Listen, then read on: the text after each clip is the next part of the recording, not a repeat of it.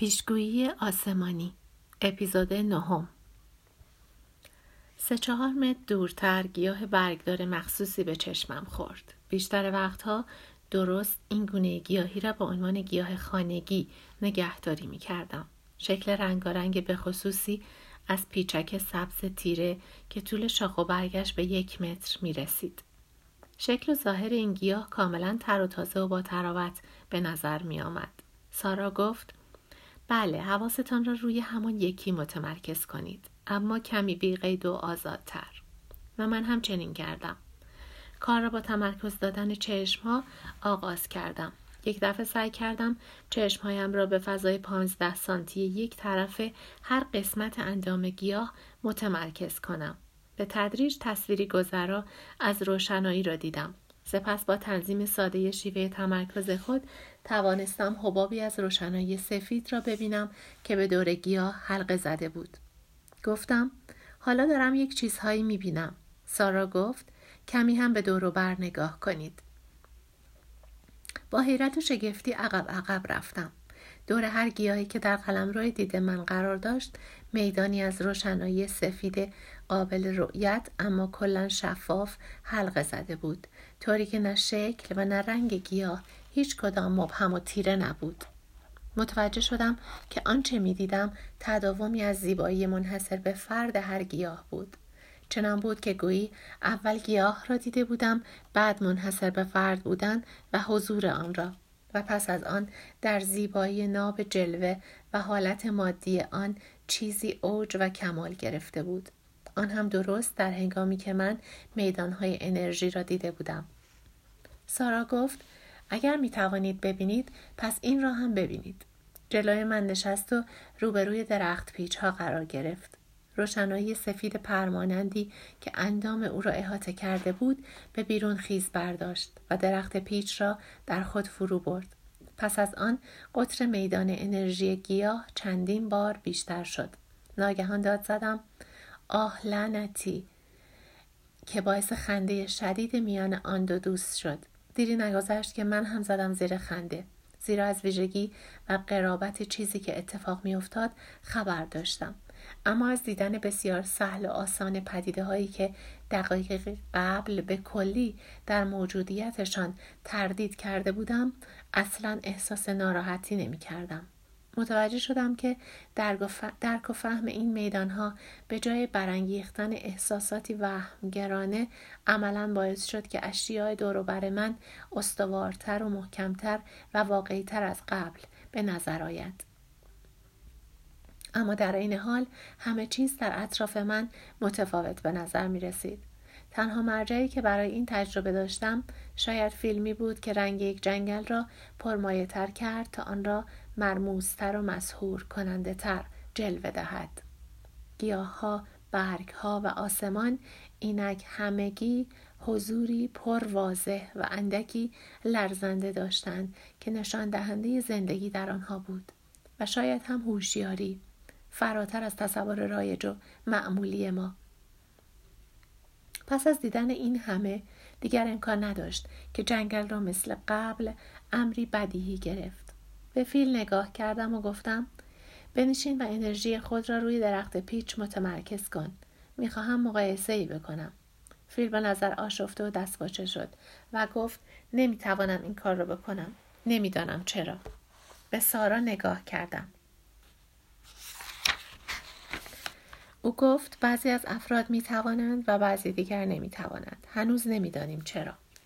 مارجوری باید دانشجویان خود را آزمایش کند و ببیند کی می تواند این کار را انجام دهد. دو نفر روانشناس سعی می کنند این توانایی را به ویژگی های شخصیتی ربط دهند اما تا اینجا که هیچ کس سر در نیاورده. گفتم بگذار امتحانی بکنم. سارا جواب داد بسیار خوب بفرمایید. دوباره روی زمین رو به گیاه نشستم. سارا و فیل در زاویه راست من ایستادند. خب چطوری شروع کنم؟ سارا گفت فقط حواست را متمرکز کن روی گیاه. انگار می‌خواهی با انرژی خود آن را متورم بکنی. نگاهم را به گیاه دوختم و انرژی را در نظر آوردم که در درون آن بالا می آمد.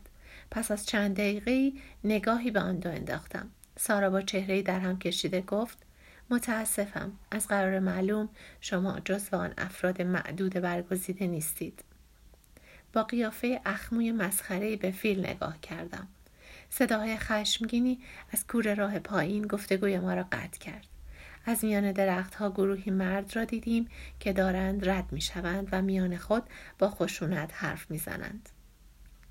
فیل به سارا نگاه کرد و پرسید اینها کی هستند؟ سارا گفت چه می‌دانم حدس می‌زنم بیشتر مردم از کاری که ما می‌کنیم عصبانیند برگشتم و به جنگل دوروبرمان نگاه کردم همه چیز دوباره معمولی به نظر می آمد. هی دیگر از میدانهای انرژی خبری نیست. سارا در آمد که چیزی تو را به عالم واقعیت برمیگرداند. اینطور نیست؟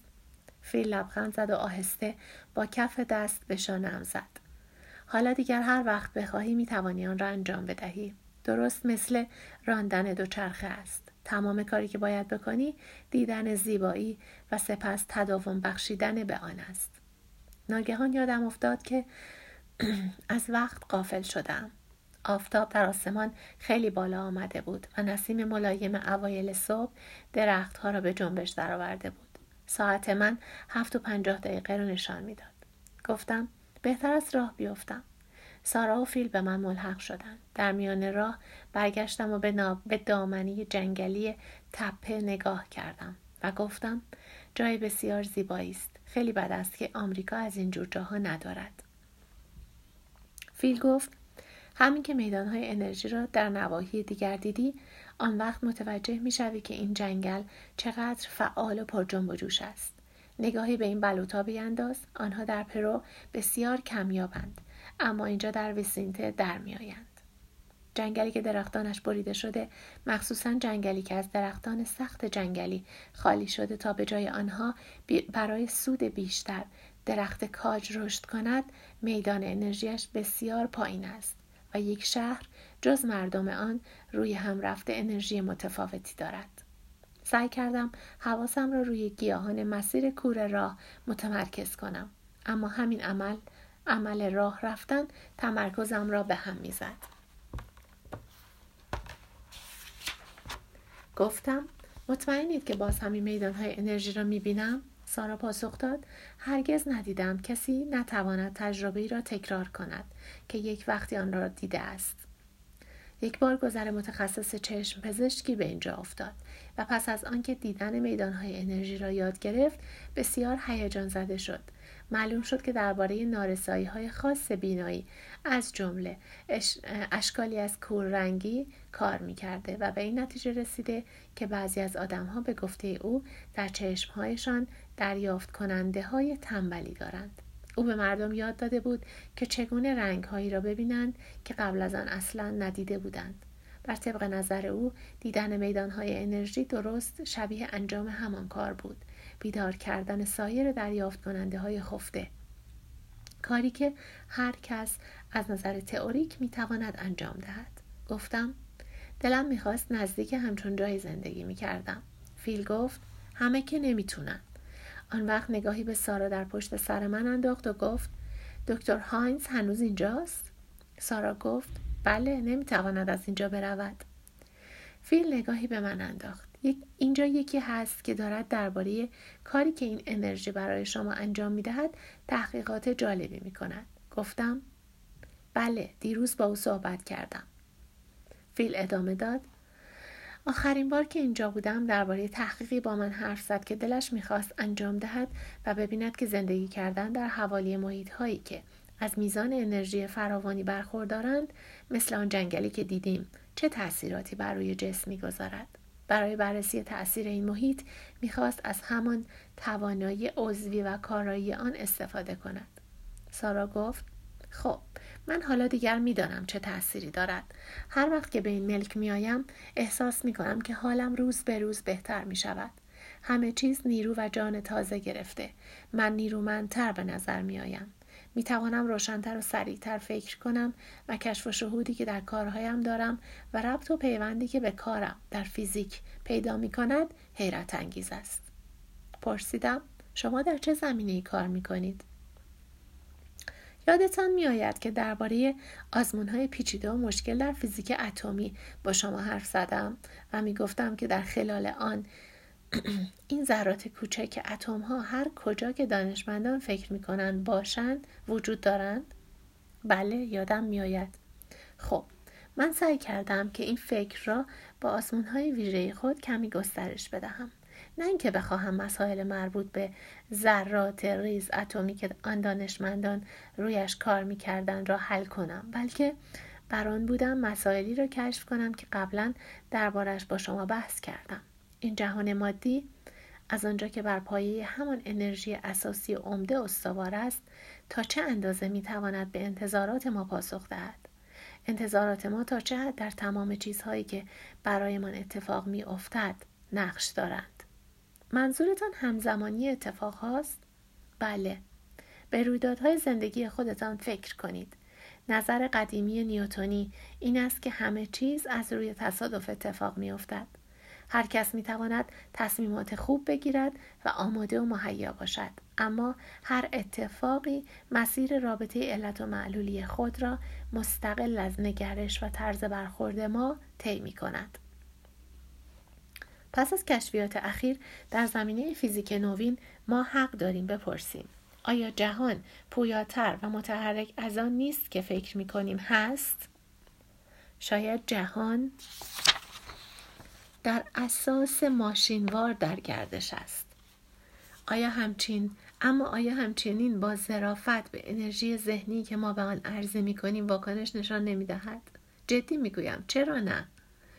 اگر ما بتوانیم گیاهانی سبز کنیم که سریعتر رشد کنند شاید بتوانیم کاری کنیم که رویدادهای خاصی سریعتر یا آرامتر رخ دهند بسته به اینکه چگونه فکر کنیم کتاب خطی درباره این مسائل هم حرف می‌زند سارا لبخند زد البته این افکار را ما از همونجا می‌گیریم همچنان که راه می رفتیم شروع کرد به گشتن کیفش. دست آخر پوشه از آن بیرون آورد. گفت این هم نسخه شما. مختصر نگاهی به آن انداختم و گذاشتم توی جیبم. داشتیم از روی پل رد می شدیم که با مشاهده رنگ و شکل گیاهان دوروبرمان لحظه ای درنگ کردم. میدان تمرکزم را تغییر دادم و بلافاصله دوروبر هر چیزی که در چشم اندازم بود میدانهای انرژی را دیدم. سارا و فیل هر دو میدان وسیعی داشتند که به نظر می آمد به رنگ سبز زرد رنگ آمیزی شده بود. به رنگ سبز زرد رنگ آمیزی شده بود. هرچند میدان انرژی سارا گهگاه برای لحظه به رنگ ارغوانی در می آمد. ناگهان هر دو ایستادند و مشتاقانه به کوره راه نگاه کردند. جلوتر در ده بیست قدمی مردی به سرعت به طرف ما می آمد. احساس دلهور و نگرانی در دلم پیچید اما تصمیم گرفتم که چشم انداز انرژی خود را حفظ کنم وقتی آن مرد نزدیک شد او را شناختم همان مرد قد بلند گروه دانشمندان دانشگاه پرو بود که روز قبل مسیر باغها را پرسیده بود در اطراف او متوجه لایه قرمز رنگ شدم وقتی خود را به ما رساند رو کرد به سارا و با ژست و افاده گفت شما دانشمند هستید مگر نه؟ سارا پاسخ داد درست است. آن وقت چطور می توانید این نوع دانش را تحمل کنید؟ من این باغها را دیدم و نمی توانم این بیدقتی و شلختگی را باور کنم. شما اصلا هیچ نظارتی بر چیزی نداشته اید. در مورد اینکه برخی از گیاهان رشد بیشتری دارند می توان توجیه و توضیح فراوانی ارائه داد. کنترل نظارت بر همه چیز غیر ممکن است آقا ما دنبال گرایشات کلی هستیم متوجه شدم که صدای سارا لحن خسمانه به خود می‌گیرد. اما بدیهی فرض کردن انرژی های به تازگی مرئی شده که شالوده شیمیایی موجودات زنده را تشکیل می دهند مزخرف است. شما هیچ دلیل و مدرکی ندارید. دلیل و مدرک همون چیزی است که ما دنبالش می گردیم. اما چطور می توانید وجود چیزی را بدیهی فرض کنید پیش از آنکه دلیل و مدرکی داشته باشید؟ صدای هر دو خشم اکنون خشمگین به نظر می آمد اما من فقط با حالت گیج و گنگ گوش می کردم چیزی که توجهم را به خود جلب می کرد جنب و جوش و تحرک های میدان های انرژی آنها بود. وقتی بحث در گرفت من و فیل چند قدمی عقب کشیده بودیم و سارا و آن مرد قد بلند در فاصله کم و بیش یک قدمی هم سینه سپر کرده و روبروی هم ایستاده بودند. بلافاصله میدانهای انرژی هر دو متراکمتر و تا حدی پرشور و هیجان زده شده بودند انگار از لرزش و نوسانی درونی مایه می گرفتند. با ادامه گفتگوی آن دو میدانهای انرژیشان کم کم در هم می آمیخت. وقتی یکی از آنها نکته ای را ثابت می کرد میدان انرژیش جنب و جوشی ایجاد می کرد که به نظر می آمد میدان انرژی آن دیگری را با چیزی که گویی نوعی مانور خلع سازی بود در خود جذب می کرد.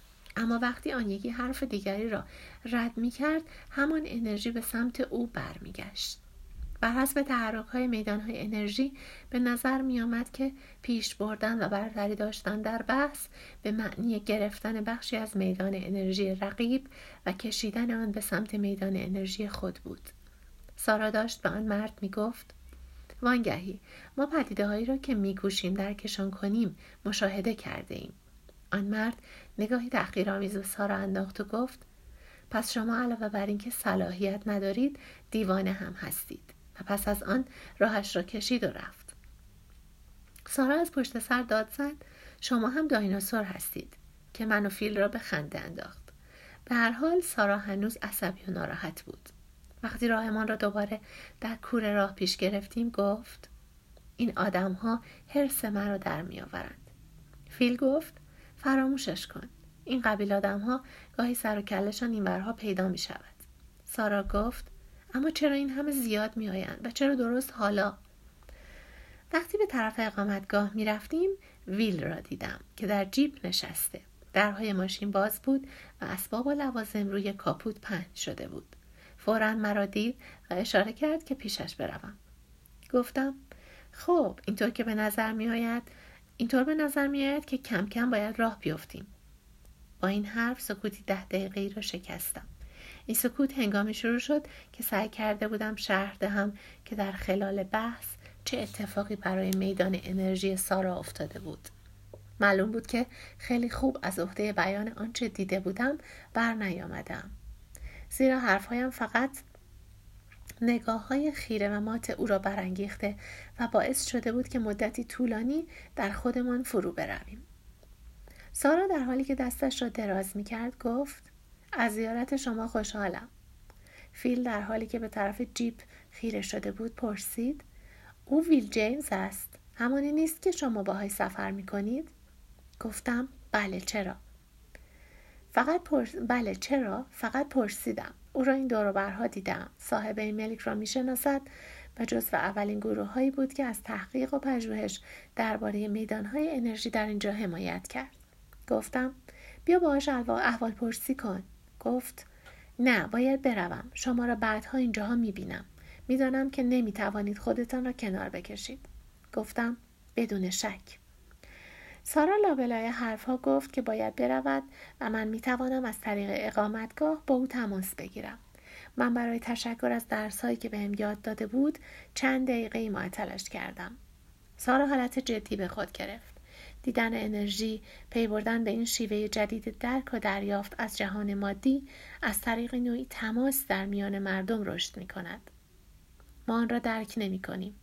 اما وقتی کسی با آدم های دیگری نشست و برخواست می کند که این انرژی را می بینند معمولا او هم کم کم آن را می بیند. بنابراین برو و آن را به یکی دیگر هم نشان بده. من سری تکان دادم و با عجله به طرف جیب رفتم.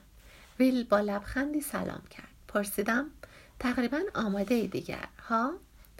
گفت تقریبا راستی صبح چطور بود؟ گفتم بسیار جالب بود. خیلی حرفا دارم که باهات بزنم. گفت بهتر از حالا دست نگه داری و هرچه زودتر از اینجا بزنیم بیرون. اوضاع دارد خسمانه می شود. به اون نزدیکتر شدم و پرسیدم چه خبر است؟ گفت موضوع خیلی جدی نیست. بعد توضیح می دهم. برو وسایلت رو بیاور. به اقامتگاه رفتم.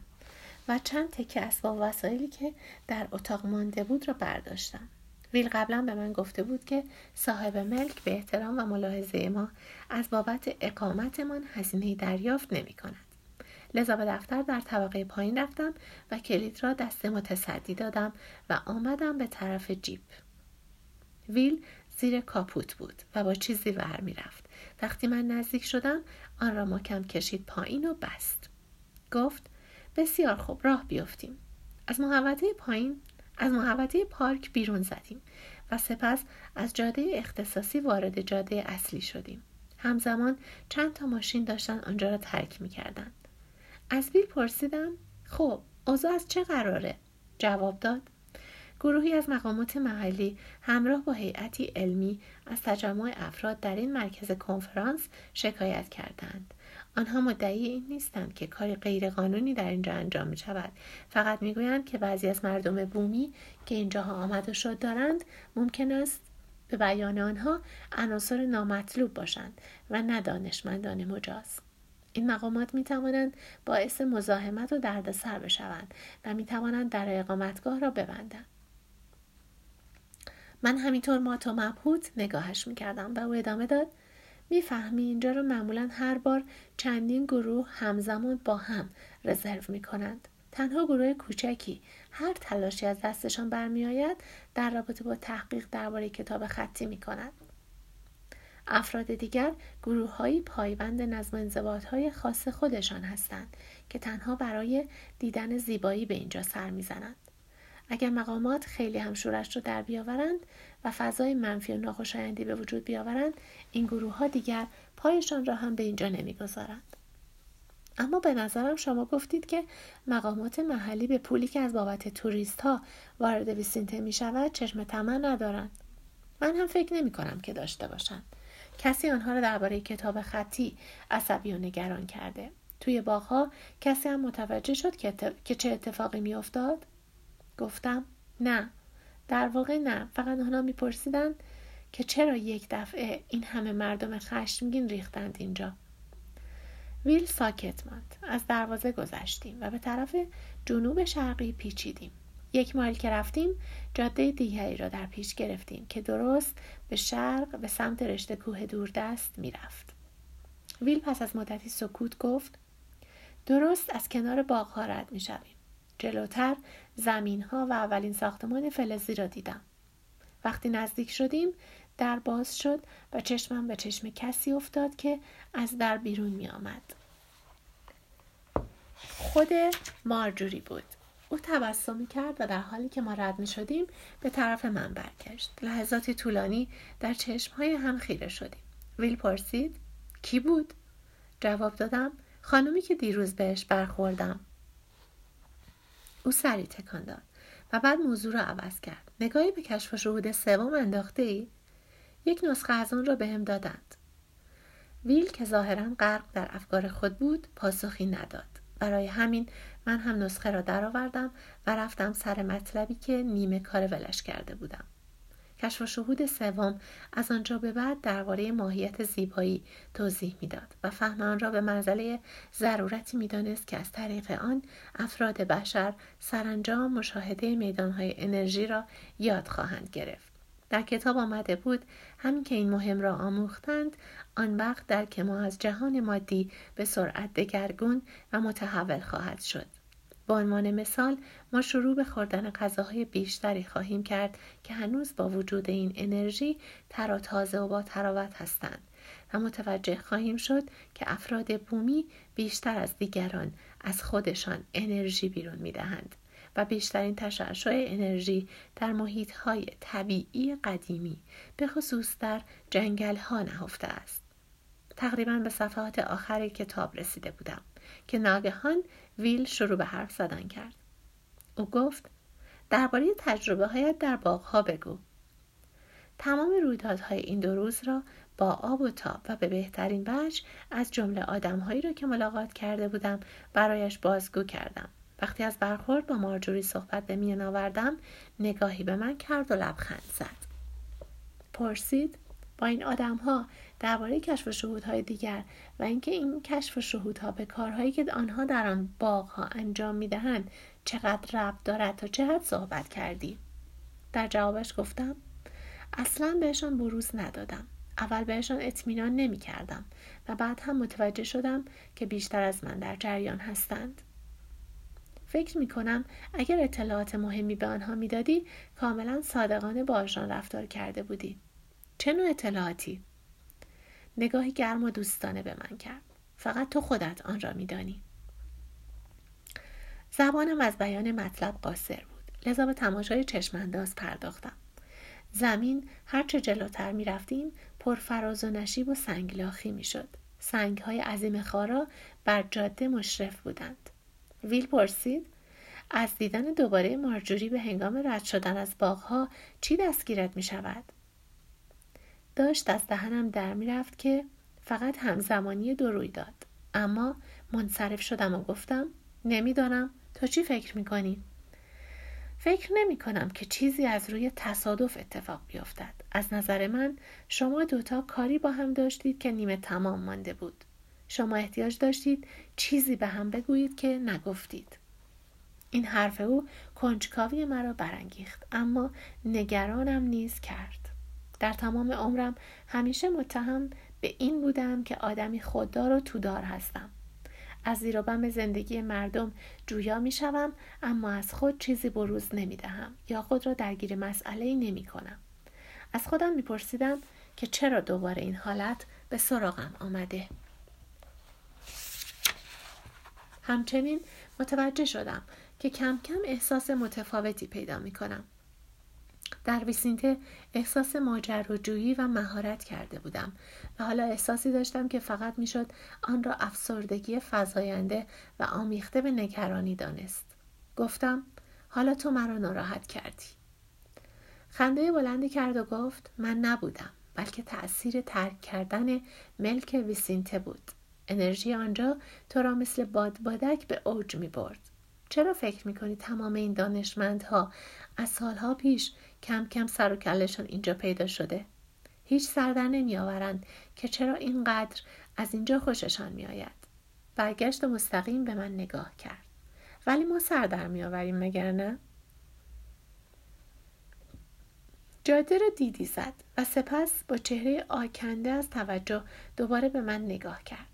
وقتی جایی مثل آنجا را ترک می کنی باید انرژیت را بیشتر و تندتر به کار بیاندازی. من فقط ما تو متعجب به اون نگاه کردم و او لبخند اطمینان بخشی نسارم کرد. از آن پس شاید تا یک مایل هر دو ساکت بودیم که او درآمد و گفت درباره آنچه در باغها اتفاق افتاد باز هم بیشتر برایم بگو من به شرح ماجرا پرداختم وقتی عملا از مشاهده میدان انرژی حرف می زدم با شگفتی و حیرت به من نگاه می کرد. اما چیزی نگفت. پرسیدم تو هم می توانی این انرژی را ببینی؟ نگاهی سریع به من کرد و گفت بله ادامه بده. داستان را یک نفس برایش شهر دادم تا اینکه رسیدم بر سر بحث سارا با آن دانشمند پرویی و جنب و جوش و تحرک های انرژی آنها در خلال برخورد و مواجهه آن دو او پرسید سارا و فیل درباره این بحث چی گفتند گفتم چیزی نگفتند به نظر نمی آمد که آنها چارچوبی برای سنجش داشته باشند که بتوانند به آن رجوع کنند ویل گفت من هم فکر نمی کنم. آنها چنان شیفته و مجذوب کشف و شهود سوم هستند که هنوز جلو نرفتند. شیوه رقابت آدمها برای کسب انرژی در کشف و شهود چهارم آمده. رقابت برای کسب انرژی فقط لبخندی زد و به ترجمه که در دست داشتم اشاره کرد. دوباره از همانجا که مانده بود شروع کردم. متن نسخه آشکارا به کشف و شهود چهارم اشاره می کرد. می گفت که افراد بشر عاقبت جهان را به منزله چیزی متشکل از یک انرژی پویا و متحرک خواهند دید. انرژی که می توانند ما را می تواند ما را حفظ کند و به انتظارات و آرزوهای ما پاسخ دهد. اما همچنین خواهیم دید که ارتباط و پیوندمان با منبع بزرگتر این انرژی قطع شده و پیوند خودمان را بریده ایم و برای همین است که احساس ضعف و ناامنی و کمبود و نیاز کرده ایم. به رغم این کمبود و نقصان ما انسان ها همیشه در پی این بوده ایم که به تنها شیوهی که می‌دانیم به انرژی شخصی خود اضافه کنیم. از نظر روانی در پی دزدیدن آن از دیگران هستیم. رقابتی ناخودآگاه که اساس و شالوده تمام کشمکش انسانها را در دنیا تشکیل می‌دهد.